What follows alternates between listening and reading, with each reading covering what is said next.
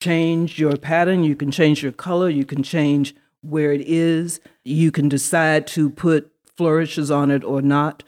And so it's it's a lot of fun for me. It, if you're making artwork that's not fun, you Why? should find Yeah. something else to do.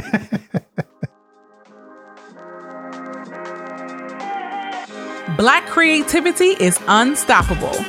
The Studio Noise podcast takes you into the studio with black artists and creatives making the art that moves the culture. You get to feel all the inspiration, technique, and passion behind the people making paintings, making sculptures, making prints, making noise. It's the Studio Noise podcast with your host, Jamal Barber. It's the noise. Yes, it's your boy Jay Barber. Artists can have any kind of motivation to make the art. Who's gonna be the one speaking out about what's going on? Shout out to Marvin. We see what's happening with voter rights, abortion, banning DEI programs, gun violence. It's out there. We see it. We can make pretty butterflies and sweet, nice, colorful portraits, but today we're talking about one of the artists that ain't scared to say the things that need to be said. Dawn Williams Boyd and her cloth paintings ain't here to make you feel good. She's confronting issues and making pointed commentary about current events. That may make some people uncomfortable. Good. we need to get to work on these issues. Her work is that pointed to make us have these conversations, but they are still beautiful, colorful, masterfully constructed. We talk about source materials, thinking about compositions, and continuing to learn about history and the world, putting all of that good, all of that emotion into the artwork. There's more of that good art talk that you love right here on the Noise. Studio Noise, the voice of black art. Check us out on IG at Studio Noise Podcast. You definitely gonna see some pictures of Dawn pieces that you need to really need to see them to go along with this conversation. And anybody out there, if you're listening, let me know who else you want to bring on the show. I'm looking for guests. I'm scheduling guests right now. Who else do you want to hear from? Who would you like to see added to the Studio Noise fam? And we got some great guests coming already. So stay tuned. Be locked in right here every Friday for the best in contemporary black art. Presented by Black Art in America. The Buy Gallery, the place to learn and see about art. 1802 Connally Drive, East Point, Georgia. New show, Rhythm and Flow, abstracts in the last works of James Taylor. A lot of great abstract works in the show from Williams Downs, Kevin Cole, Louis Delsarte, Romare Bearden, so many more. Like beautiful, just wonderful stuff. And then the beautiful watercolors from the late, great James Taylor, expert watercolor artist, with all the lush portraits, with the masterful jewel colors. Like, you know, only watercolor can give that kind of shine. He knew how to do it. He was an amazing artist. Make sure you check him out. The show runs through June 10th, leading right up to the Juneteenth celebration that we're going to have at Buy a Gallery. More on that later. So make sure to check out more at blackartinamerica.com. And right now, just just sit back, relax. just get ready for some more great conversations. We got Dawn Williams Boyd right after the break. It's the noise. Yes.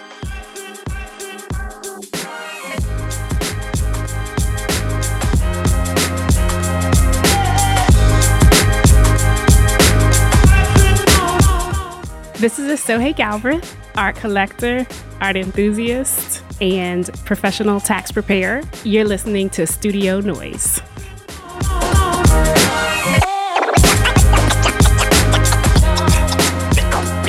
All right, yes, it's your boy Jay Barber Studio Noise, the voice of black art, again coming at you live from the Black Art America Gallery, 1802 Connally Drive. Got an extra special guest today. Uh, I love Dawn's paintings. This is Dawn Williams Boyd. If y'all don't know who it is, hello, Dawn. Hello, everybody. How are you? Yeah, she says she get loud when she get excited. So I we gonna see how loud we gonna get today. we can talk to her. Uh, Dawn is a tremendous, terrific artist. She does the cloth paintings that she calls them. Yes, that's Um, correct. Uh, paintings made completely out of fabric, sewn together, quilting. She's master at what she does. I've seen it in person. Uh, we had a, I had a show at Southwest Art Center. You were either right before me or right after me. You were before me. Mm, I was right before you. You were right before me. Right. And so when I came to see the space, the one time your feet was in there, I was like, oh my God, I don't know if I can match this. This, this is pretty you good. Did beautiful. thank, thank you. But that's when I met her. That's when I saw her work. It's fantastic. It's it's overwhelming in scale sometimes because it's hard to believe that this is all fabric that you put together inside of yourself. But before we get into all that, we got Dawn Williams Boyd. DawnWilliamsBoyd.com is a website. Make sure you go check her out, and that's where you can find everything about her. She don't do the IGs. She don't do it. She said she, she said it might be other accounts out there.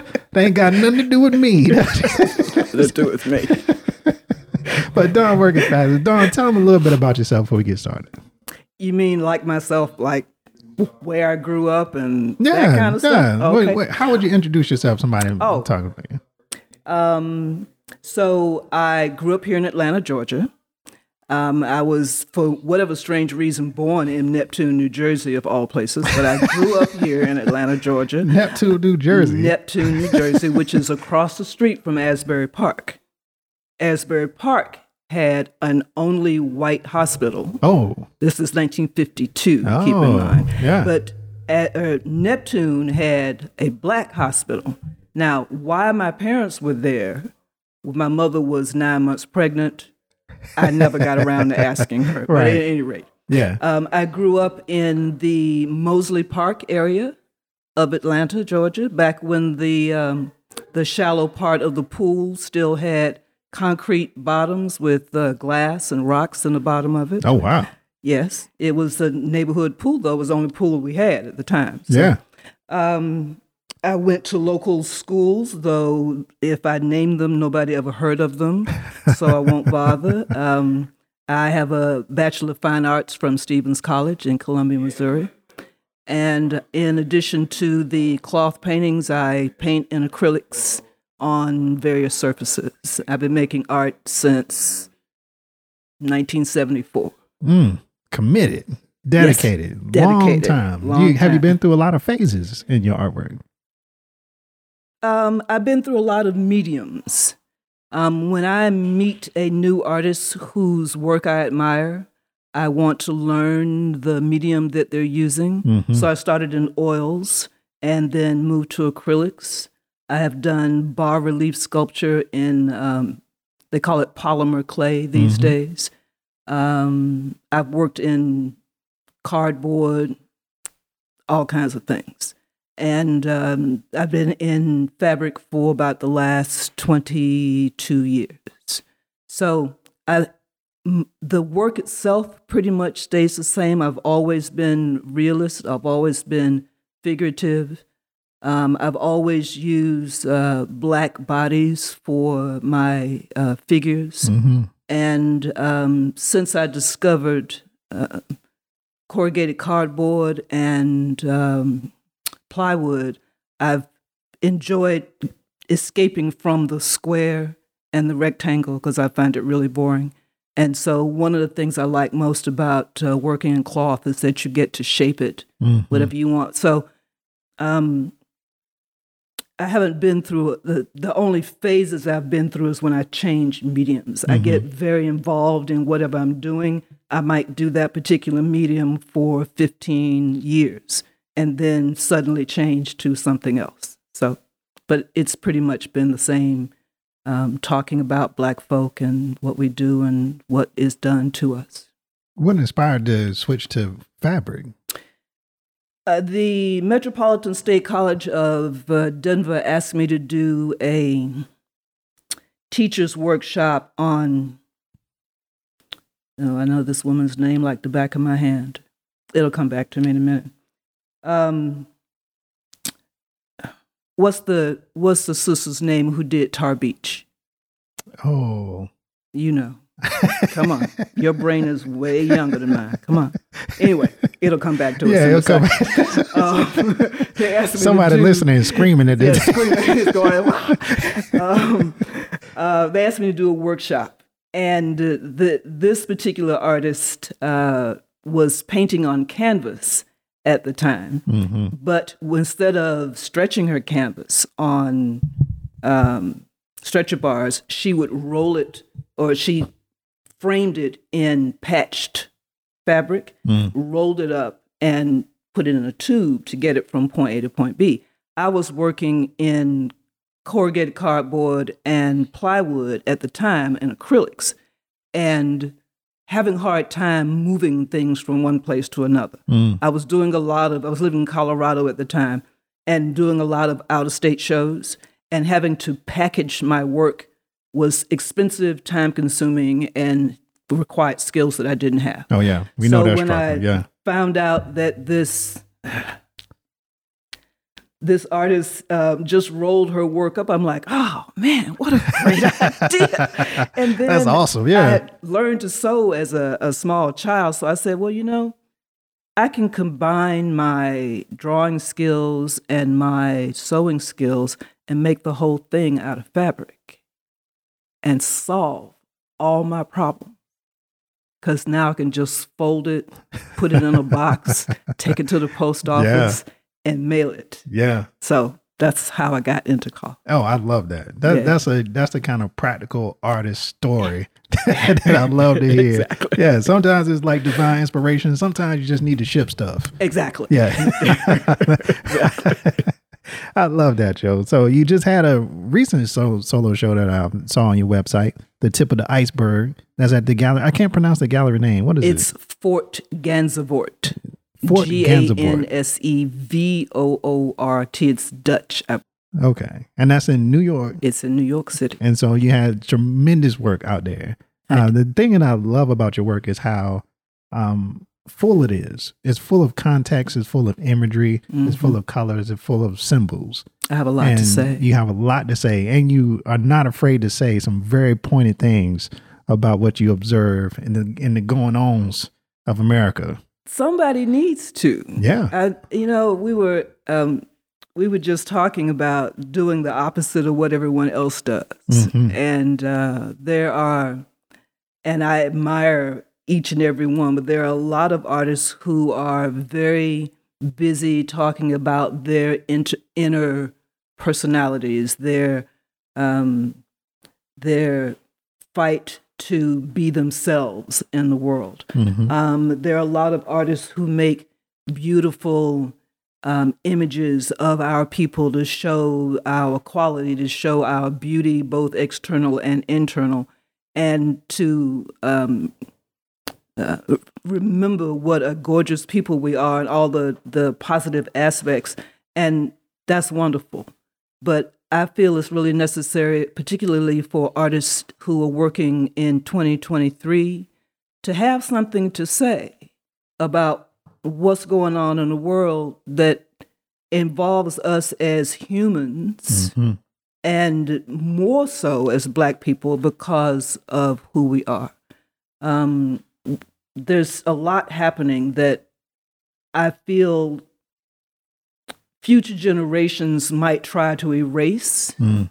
because history is being rewritten every moment of the day. And I think it's important, you know, pictures, that old adage, a picture's worth a thousand words. Well, I believe it is. And so it's really necessary, in my opinion, to have something to say about what's going on in the world. So that's what I try to do. Absolutely. And you have all kinds of stuff to say. In this show in particular, you talk about you talk about Trump, you talk about uh, Roe v. Wade, you talk about uh, the massacre, uh, Wall Street um, massacre. You talk about like so much stuff like Mhm. inside of this. And so, do you are you kind of like a news watcher? I feel like uh, I'm talking to. I feel like I'm talking to like my dad. My dad sat around and watch uh, the TV shows all day, but it's mostly either he watching Gunsmoke or he watching the news. Like that's. I feel Your because father and I are probably about the same age. yeah, because I feel like it's it's something about that where um and I I do the same thing, but I keep up with stuff online. So either I'm watching like YouTube clips of like different interviews or stuff going on, like the George Santos stuff uh, just hit today. Um and it's a, it's important that we know it and it's important that our artists have some kind of response to like the actual happenings I think of so. what's going on. Yeah. I am a radio person, um, news radio, the local channel, Mm-hmm. the local um, NPR channels in particular. And so I, I just have them on when I'm working. And when interesting comments come up, I have to take a minute, write it down real fast so that I don't forget, forget what they said. Um, I spend a lot of time reading and doing research for my work. Um, I'm reading um, Dr. Cress Welsing's ISIS papers Mm. right now. I just finished the 1619 project. Yeah.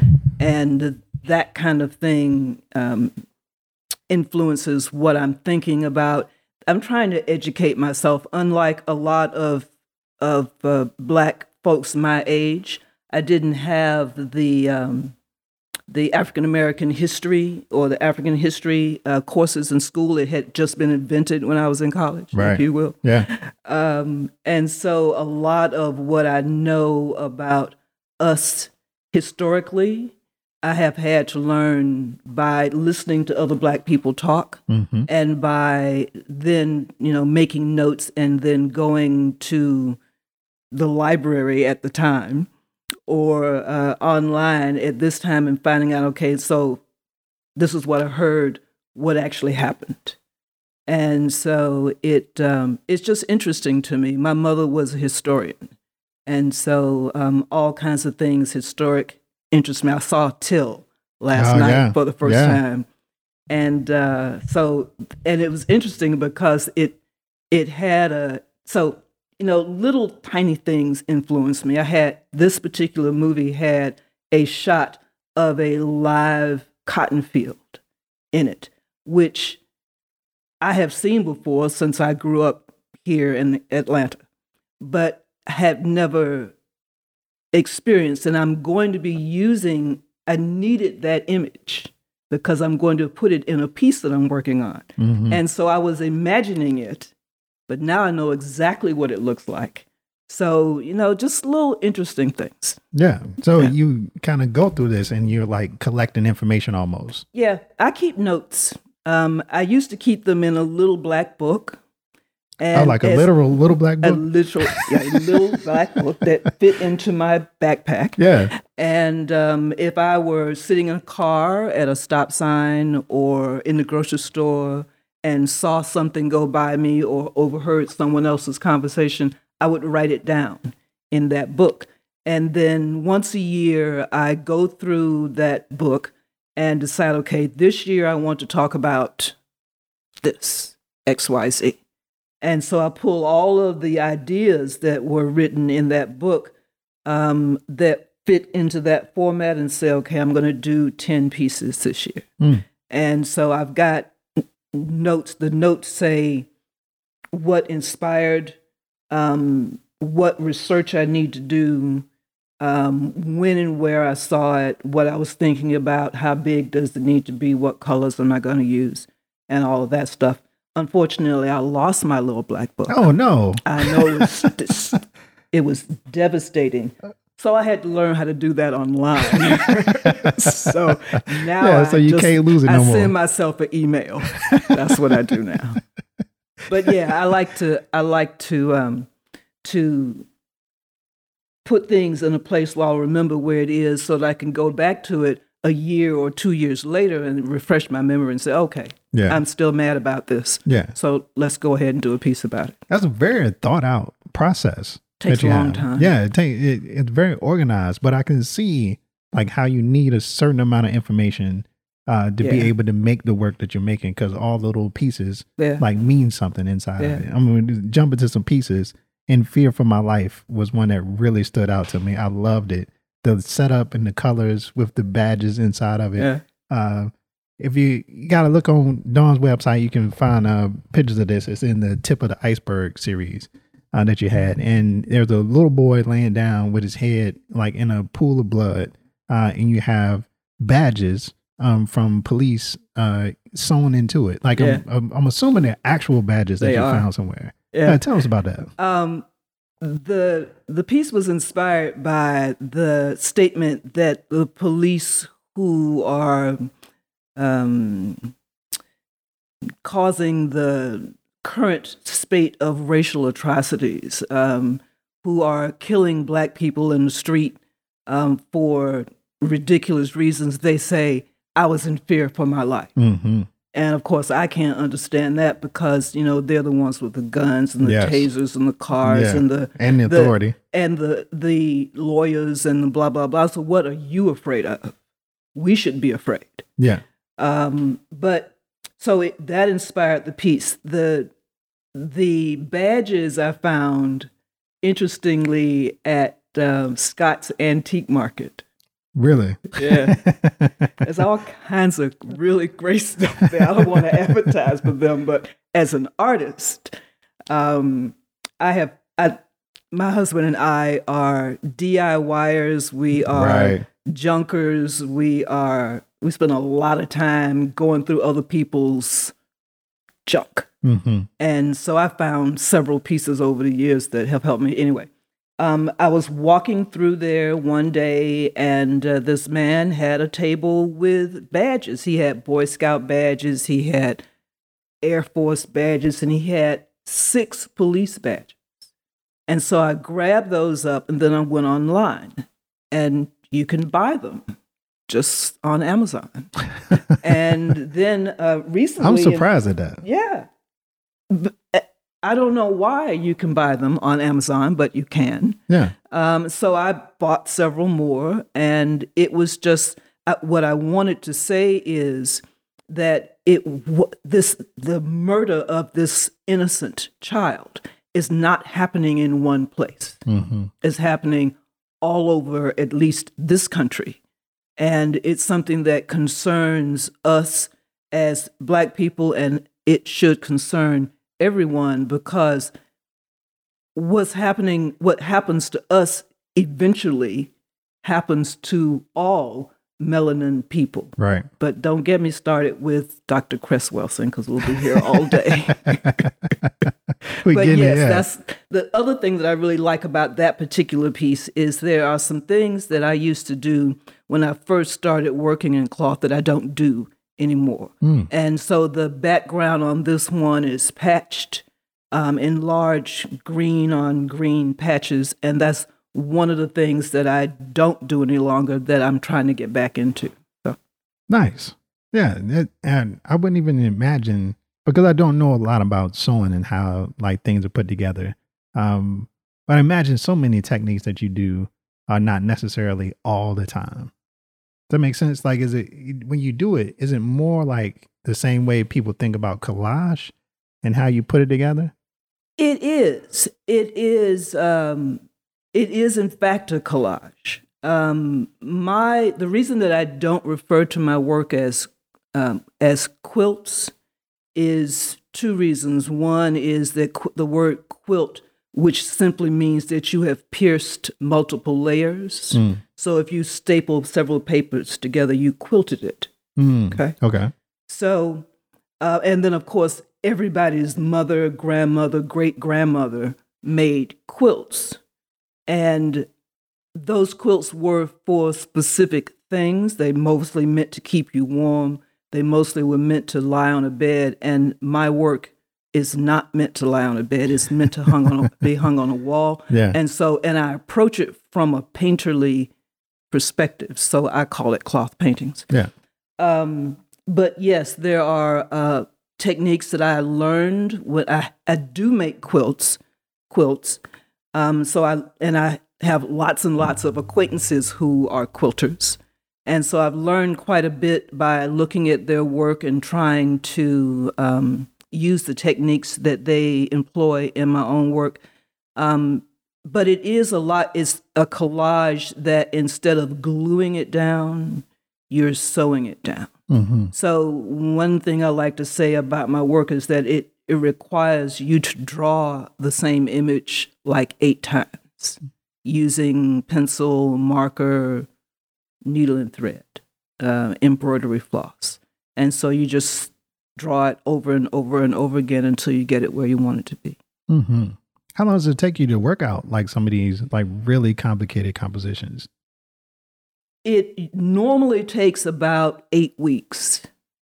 Um, for the tip of the iceberg group, I was given a deadline by the gallery. And so I had to compress my system to about five weeks, Mm. Which was um, something that I really didn't think I would be able to do.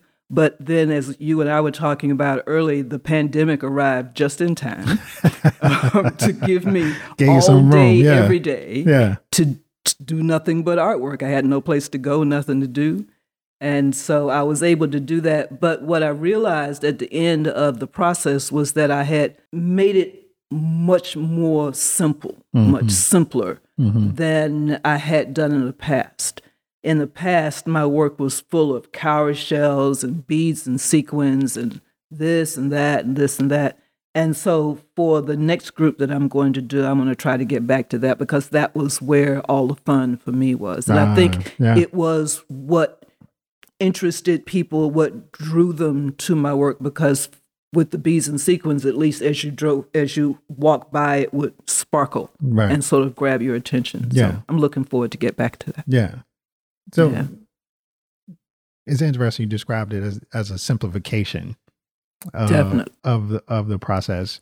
And kind of do you find that those layers are necessary? Like the cowrie shells and the kind of extra thing on top. I almost consider it like if you're doing a, a painting or a print and doing some level of gesture on top of it to yeah. like reactivate it. Yeah, sort of. Like I say, I, I kind of like for it to um, the the thing that one of the things that interests me most about the the um, work that I do is that from across the room it looks like a painting, hmm but when you walk up on it, then you realize that it's something that's a little bit more than a painting. Yeah. Um, the extra things are not necessary. No, the like I say, the tip of the iceberg group has very little in the way of flourishes, if you will. And I think those pieces are really strong the way they are. Um, I just like to. I just like it's it. just yeah. fun. It's fun for me. All Yeah. of it is really fun for me. But the the added little like an exclamation point on the end. Yeah. It's like, yeah, this is good. Yeah, it's really good. Yeah. Okay. Like you had a little something for them, but a little something for me too. I like put a little bit of that sparkle on it.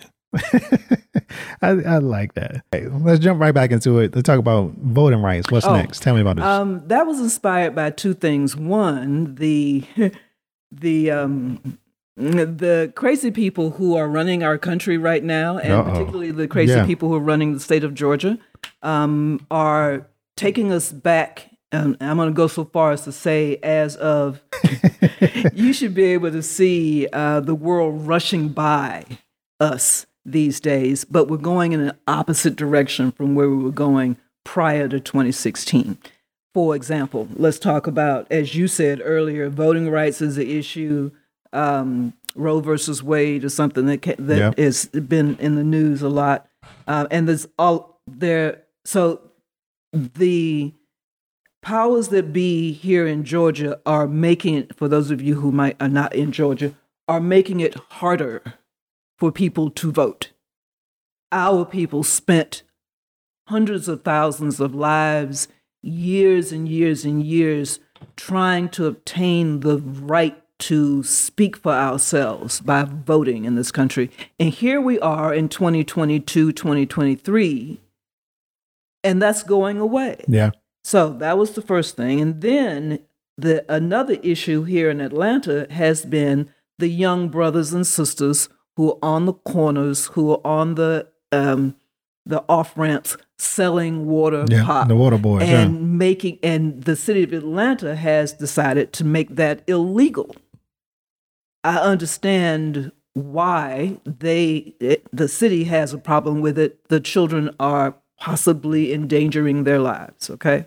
However, they should be applauded, I think, for their entrepreneurial thinking. They are figuring out a way to make money selling water on the corners.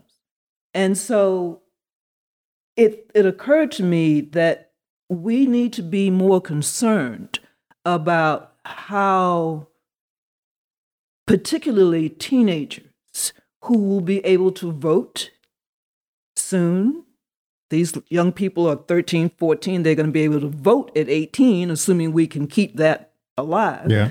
how do they see us as adults? What do they think of the way that we are running the world? So the young men that you see in that image are not trying to sell water, they're too young to vote.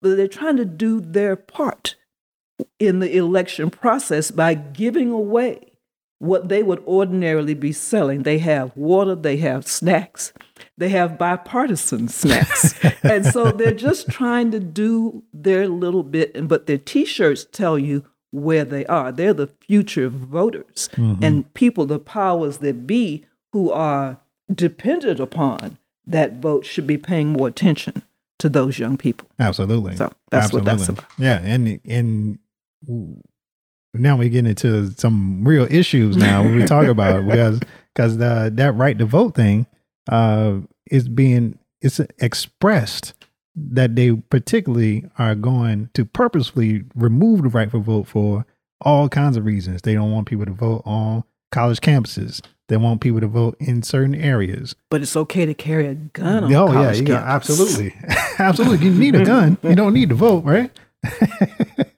but in and all these issues seem to be conflating together. Yeah. Uh, in the same way that it's just about this kind of authoritarian rule that people just want the power. They don't necessarily want to do anything with the They power. They don't want the responsibility. yeah, they want the responsibility. They don't actually want to do anything. They want they don't want the consequences of it either. especially Um, the consequences. And especially the consequences that come from not uh, taking care of the people that voted for you.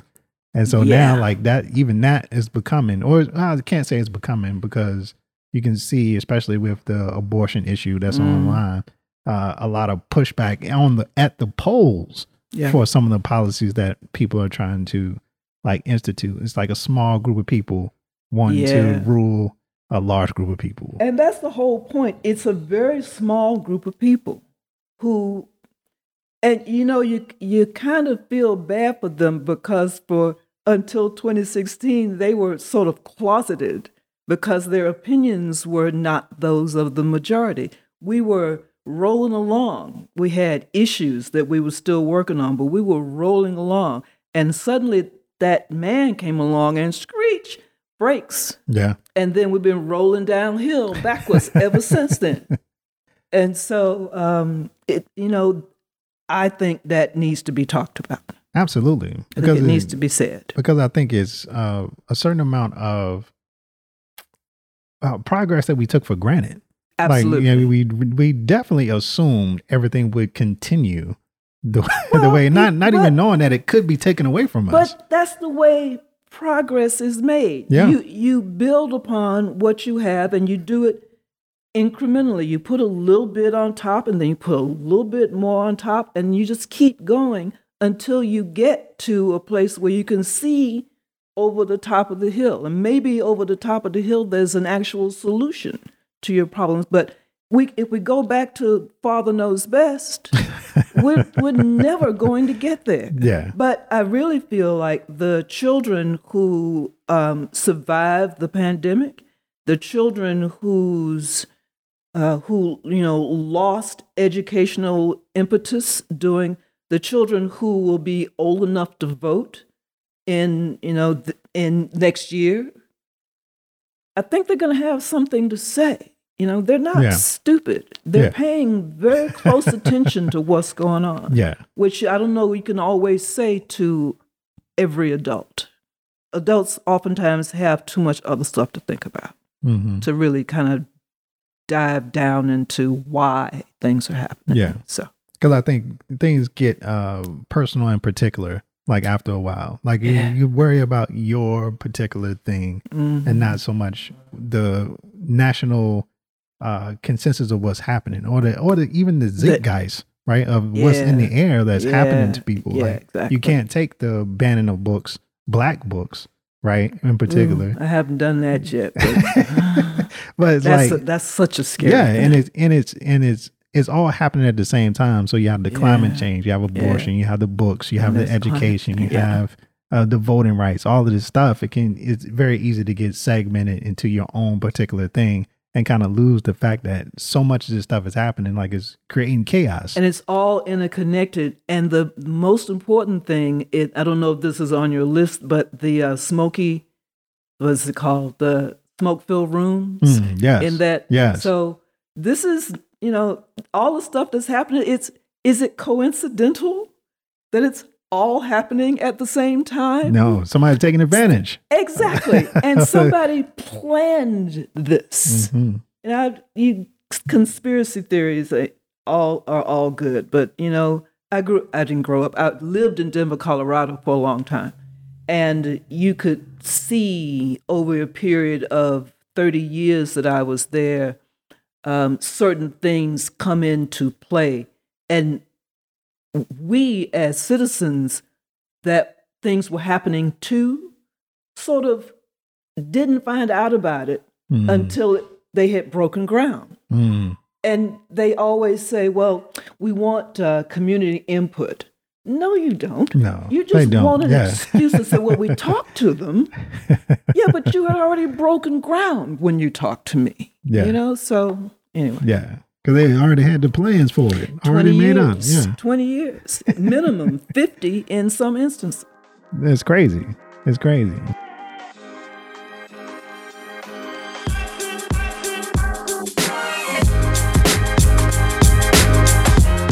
The Black Arts Family Reunion is coming June 16th through the 19th. Mark the one year anniversary of the Bio Gallery with thought provoking lectures, panel talks, networking opportunities, and an art family cookout. It's going to be a big fun.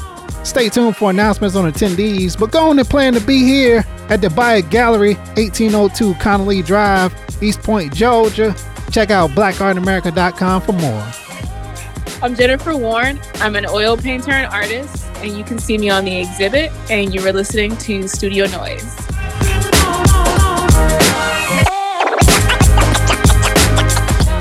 So to jump back to your artwork, you got a piece called uh, "Leaving Alabama," uh, which is Yeah. a very strong piece. Uh, it's one of those examples of how you populate your pieces with characters, Mm. and the characters are all adding something to the story. And nobody's, uh, it's not super, superfluous. Like nobody's Yeah. just there, like hanging out. Like every facial expression means something. Yeah. I Every- don't bother to draw you. You have to work. You have to work. I like have that. You work. have to work and to get drawn. Even like the license plate. space. Even the license plate is Yeah, is the Roe v. Wade uh. Yes, code on on the license plate. Yeah, Yeah. So all these little different things inside of work. Tell me about this piece and how.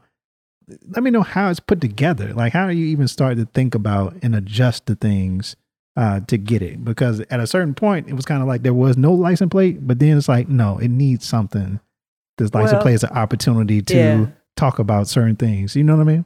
I wanted to be sure that there was no question about why we were leaving Alabama. And I, I don't want to pick on Alabama because it could have just as easily have been Georgia or Yeah. Texas or wherever. Yeah.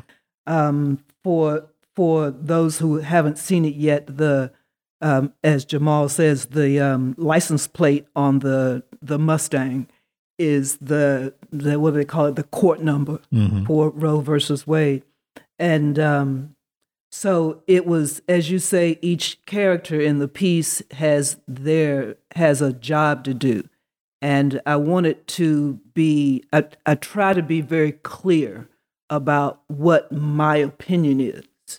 Um, you are welcome to form your own opinion or to express your own opinion, but I want you to know without um, any question about what I think about it.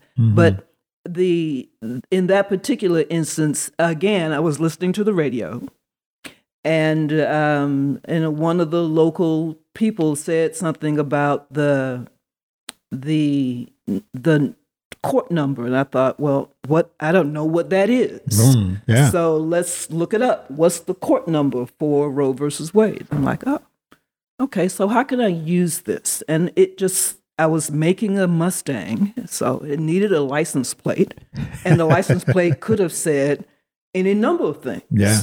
Um, it also has a very big sign that says, uh, um, "Y'all come back now." Mm. and then that's scratched out with a, a, a red paintbrush. And so I just, it just fit. You know, some things are just, what's the word, serendipitous. Mhm. It just happens. And you're like, oh, psh, put that in there. That'll work fine. That'll make it even better. Yeah. It's like putting sequins on something. you know? I like that. I like that. I like that process. You will- might say that is a contradiction from how much research and setup you go into it, but the the setup and the research and the planning, but the execution allows for you to do like I'm certain constantly stuff. changing it. Yeah. constantly changing. That the one thing I like about the my processes. I I actually wrote all the processes, the now numbered them for another uh, event a couple of weeks ago, and they're like 14 different processes for each piece. Everything from the original idea, the research, the gathering of fabrics, the um, the multiple times you draw it, the you know the way it's finished, the signage, everything. And the thing I like about it most is that it allows me to change it even after it's sewn down Mm. because you can always pull stitches. Yeah. I hate pulling stitches, but I can pull them. And you know, you can change your pattern, you can change your color, you can change where it is, you can decide to put flourishes on it or not. And so it's it's a lot of fun for me. If, if you're making artwork that's not fun, you Why? should find Yeah. something else to do. so it's a lot of fun for me. Nah, it takes too long to make stuff to not have Exactly. fun. Yeah. Exactly. And then after you made it and you don't like it, what are you going to do Yeah. with it? I mean, it's, it, my work at least is not like a painting Yeah. that you can just white out and start over again. so, yeah, you put this thing together. And so uh, we were talking earlier. You said an interesting part about the one of the fun parts about what you do is actually get the fabric. Like how Ooh, yeah. how's how's that process for you? Because I assume that you have like, and I've said this to uh, another uh, tufter. Uh, shout out to Simone. I would assume that you just have a big room full of fabrics in there, just stuffed on top of each other, like a huge pile. Just you just dive into it's it every called day. a stash. A stash. um, one of the uh, one of the the things that that uh, that makes me laugh about quilters in particular is their stashes because they in fact have rooms full yeah. of fabric. They have rooms that they have taken apart and put back together again so that it has a place for their fabric. Yeah. Um, I am using what was the living room in my house, the place where my father interrogated my dates when I was dating, um, and what used to be a sunken dining room in the house as my studio. And I do have one wall that has large plastic bins full of fabric. And then on because I'm about to start a new series and because I've been obtaining fabric specifically for that series, I also have several large plastic bags that are full of fabric. Um, some things you just need. You need, um, I use sheets for my uh, drawing surface. Um, so you always need those. I get those from the Goodwill. Um, you need, I need a lot of brown because I do black people.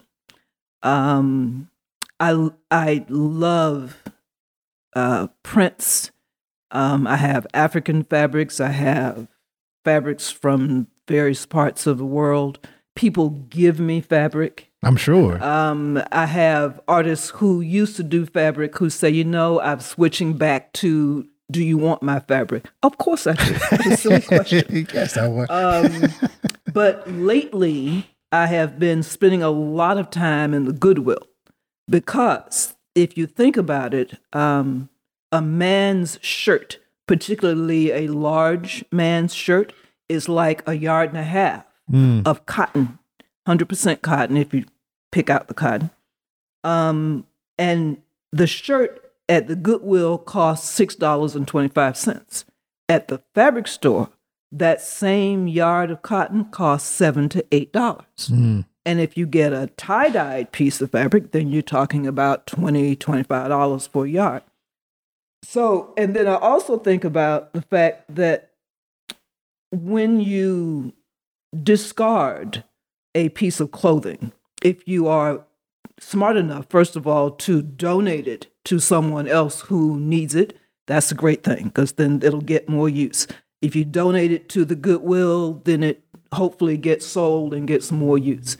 But if it doesn't, then they usually ship it overseas. Mm. And if they don't use it, then it lands up in a landfill. hmm So if I pull it out of the Goodwill stash and put it into my stash, because I'm going to cut it up and use little teeny tiny pieces of it and get to use that same shirt 50 times. Till I feel like I'm doing my part with regard regard to climate change and garbage and so on and so forth. Yeah. So um, I do spend quite a bit of time in the Goodwill pulling fabric. I, you know, the people at the fabric stores know me by name. Here she comes.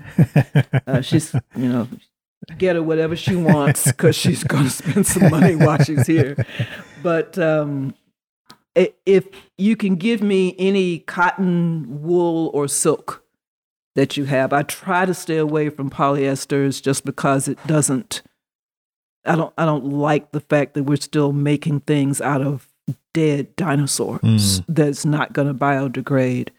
And uh, but yeah, that's yeah. I'm I'm crazy about fabric. the same way that I used to go into an art supply store and drool over the the tubes of paint that I could not afford to buy. uh, Yeah. I do the same thing in fabric stores now. Yeah. So when you go in, especially like when you're looking at browns, I Mm. imagine there's a brown section and it has all kinds of you patterns You would be in it. surprised. No, that is No, not really? the case. Really? No. For every other color, that's true. But for browns, there just isn't. There's there's brown solids, but brown prints, which I really like to use, always have some other color in them, even if it's just Mm. Right. black or white. Yeah. And so sometimes it works, but sometimes it doesn't. So That's I really have to hunt. Um, I found a, a man's shirt recently that was a a lovely color brown that I had not been able. And but when you're thinking about skin tones, Mm-hmm. um, it's hard to find brown. Wow. So if you yeah. for your audience, if you have brown cotton, Yes. bring it to Black Art in America, and I'll pick it up here. Send it to Dawn, yo, so she can keep making these pieces that she got going on. Uh, oh, one piece that had a lot of browns, but a very effective uh, composition, the Trump era incarcerated, which I really Yeah. love the setup for this piece. Mm. Um, tell us about the how you kind of envision it. This is the one with the guy in the bars Yeah. and his family. Mm-hmm. Um, again, the it was an idea that came to me because of something that I heard, and I was, I just, I'm trying to remember something I heard just the other day, but it talked about the numbers of uh, black and brown people, men and women, who are uh, in jail for things that were illegal when they went to jail 20 years ago, Oh, but are not illegal wow. anymore. Yeah. And then I was thinking about the children whose parent is incarcerated and uh, how that child is um, the the many ways that that men in particular are um, extracted from the population and what that does to us as a people. You know, we have um, so many uh, young men who are growing up without a man in their households, um, trying to learn to be men. And of course, again, Dr. Frances Cress Welsing has a lot of theory about how um, the lack of men in our uh, civilization has affected us, and you know why black men and brown men in particular are being extracted from the population, and how that um, has affected who we are today. And so, um, what I wanted to say in that piece is that it's not just the man that's incarcerated, the whole family is behind bars. Yeah.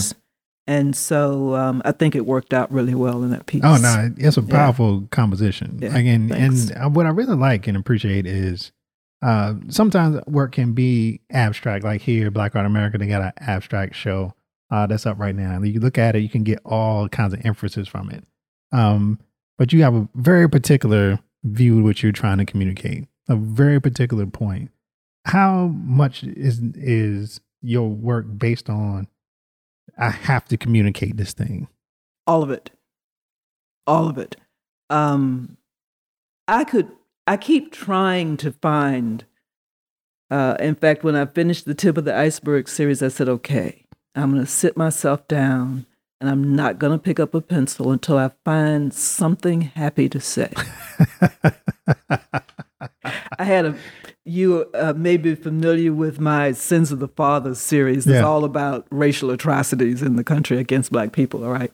I had that show up um, years and years ago, and a man walked up to me. He said, Your work is lovely. It's really powerful, but it's really sad. He said it was depressing. Mm. He said, Don't you ever have anything happy to say? And that started me that if you go on the website, you'll see a, a category of uh, pieces that talk about. Um, so I did a series of cute little kids in response to him. Right. That says, you know, it's about the all the things that kids do, and it was like twenty pieces in a series, and, and I sort of got out of my system. And but now people say, well, you know, you live in a very dark place. And I'm like, it's not dark to me, it's educational Mhm. to me because I'm educating myself and hopefully educating someone else. So it's,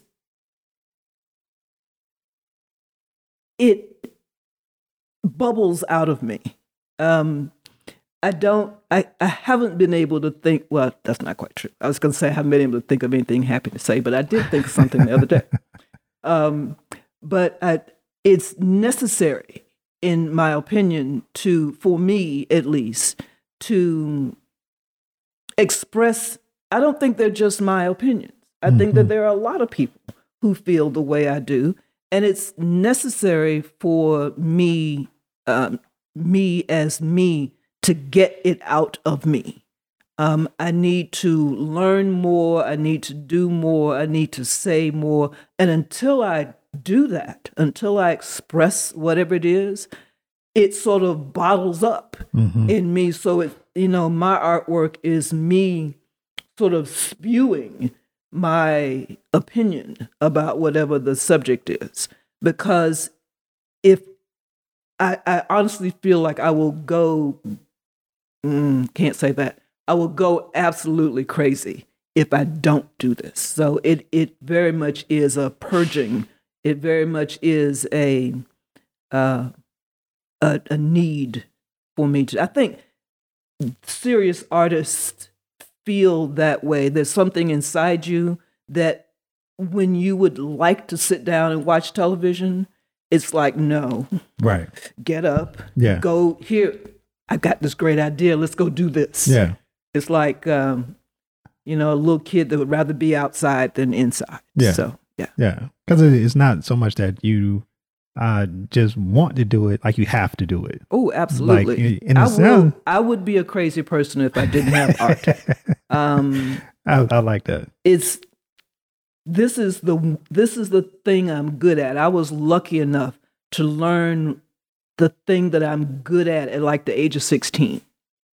And I've been um, I've done many things. Uh, you know, had straight job. I have husband. I have kids, and so I've had to do all of that. But the thing that has kept my feet on the ground is my artwork. I love that. Yeah. Yeah, gotta do it. Yeah. It's part of, part of, uh, self regulating. Like you, can, like you can't like let this like stuff out. Like, you have to have an outlet. Yeah. needs to be twisted every Yes, now and you have to have an outlet some for it. steam. Yeah. Yeah, And, and, and like you said, it's not like we're not feeling these things, right? exactly. It's like you're taking it in, and as we start to process all the stuff that's happening, One of the reasons I feel like we have children who are going into their school with guns is that they don't have a an outlet for their feelings. Mm. You can't always talk about, um, but you can always draw something on a piece of paper. yes, and you can show it or not show it. Um, but do something with it. You know, draw, drive a nail into a piece of wood. Um, break your crayons.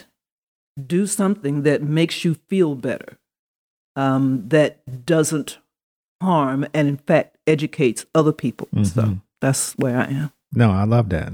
I love that. And even in the process, you may not even know how you feel, because you haven't I'm still thought about it, it yet. out. Yeah, you have thought about true. it. Like, how do I visually represent what I'm feeling? You have to organize your Yeah. feelings and be able to. yeah, I'm to having that it. problem right now. As a matter of fact, You are? Yeah, Like for the new I- stuff? Yeah, because I it started out like as one thing, and then I started reading and listening, and so now it's kind of turned into another thing. My thinking about it has changed, but I have already drawn and blown up, and so I'm like halfway through the process. So I can't sort of just go back. It's like I'm not the kind of person that can put a book down Right. until I finish it, Right. regardless of how bad the book is. I gotta know. I, I yeah. need to know how it ends, right? Yeah. But um, so now I'm, I'm trying to figure a way to sort of meld the two thoughts, and it's giving me a little bit of problem. I'm but sure. I'm gonna work it out. Of course, you're gonna work it out. Yeah, and there's the new stuff that you're working on. Mm-hmm. So the new stuff, you give us an idea of, of what it is you're tackling.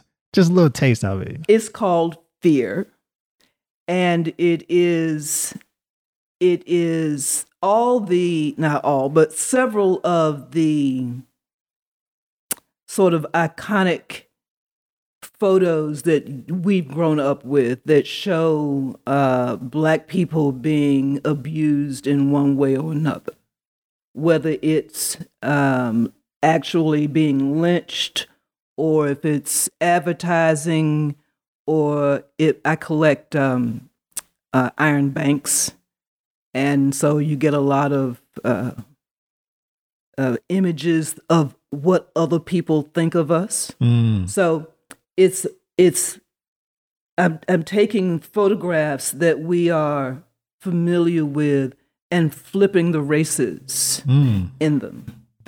And what I hope to do is to generate some empathy. I feel like sympathy is something that you forget about as soon as you turn the page or walk away or can't hear that song anymore. Um, but empathy is something that sticks with you.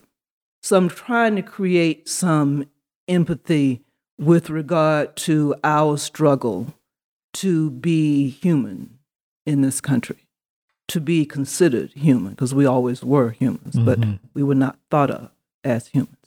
So your, you know, take any photo that from the 60s um, or earlier, um, the whole, and so I'm developing this entire storyline about, well, you know, if the if the folk, if the people in Africa were interested in, or not interested, if they, if we were traveling on water, discovering new places, or I should say, when we were, um, conquering, hmm who would we have conquered? Mm.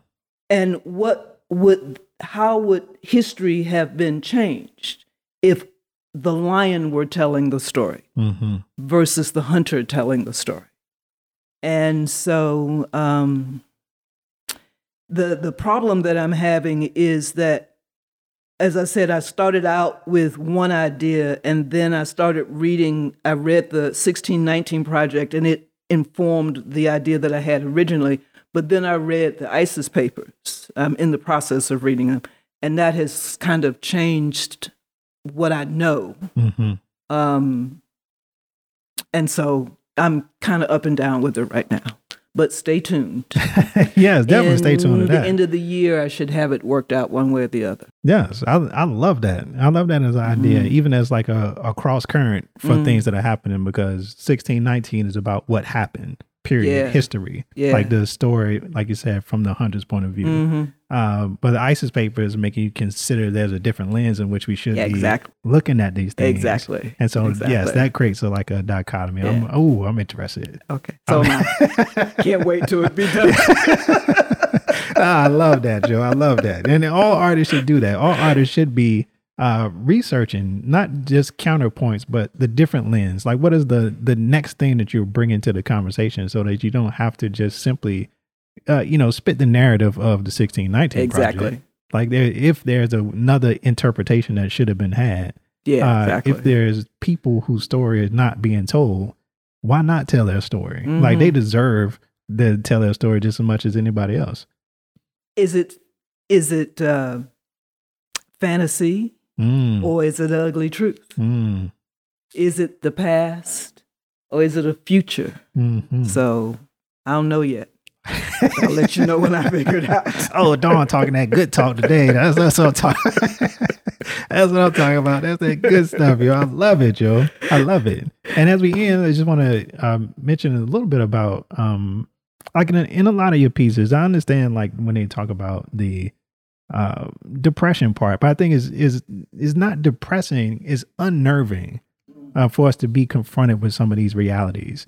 I was reading a book the other day, and uh, the thing that struck me about the book as they were describing uh, slavery and its existence is how much of the threat of slavery was what controlled uh, people's actions, Mm. and we and because those threats are either unspoken, unrealized, unvisualized, or unaccounted for, people don't truly understand the slave experience. Mhm. And so when you have it, when you live somewhere where they might have sold your mother and your father away from you, Mhm. you might have just seen somebody be uh, have their have their genitals cut off and stuffed in their mouth, burned alive. Mhm. Um, you may have just been starving in a field working for 16 hours a day for the last eight years of your life. Mhm. Like all of these things are happening that we we know, but we don't account for how much pressure that puts onto a person.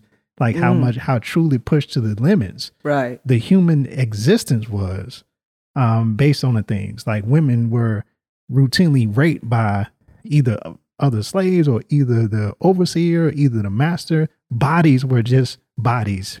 Human beings were chattel. Like we don't understand that part of it enough to really have a conversation about.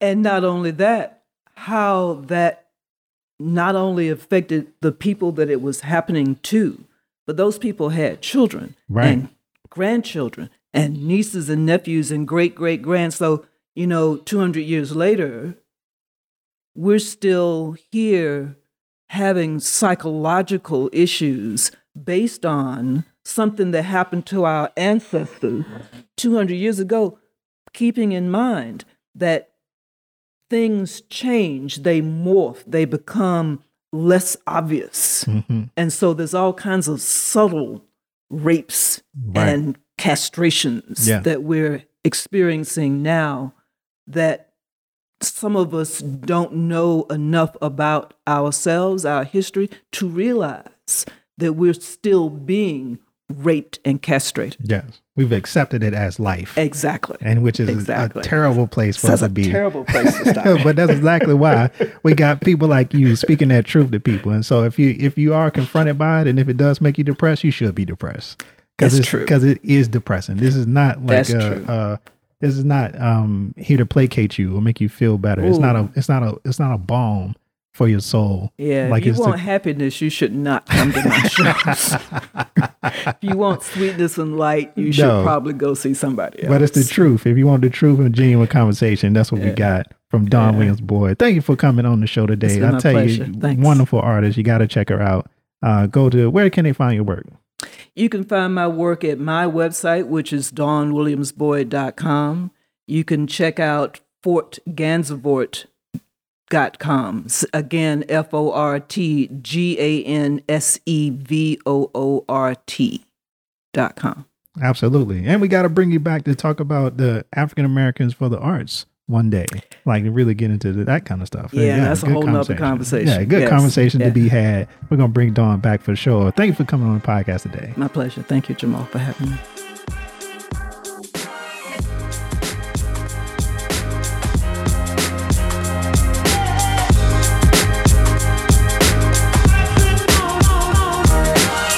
And that's it. Another episode of Studio Noize in the bag. Big shout out to Dawn Williams Boyd. Them fantastic cloth paintings. They're incredible. I'm telling you, check them out. You get a chance. Next week, we got muralist, painter, artist Chris Clark on the podcast coming out of Jacksonville. To all my artists out there, you don't got to talk about the ills. You ain't got to be so serious. but you got to get in the studio and make that noise, baby. It's the only way to do it. We artists, that's what we do. We make the art. Butterflies or whatever. Just keep doing your thing. It's your boy Jay Barber. See you next week. I'm out. Thank you for listening to the Studio Noize Podcast. Subscribe wherever you listen to podcasts. Please take a second to rate us and write a review to make sure everybody knows about the noise. Follow us on Instagram at Studio Noize Podcast.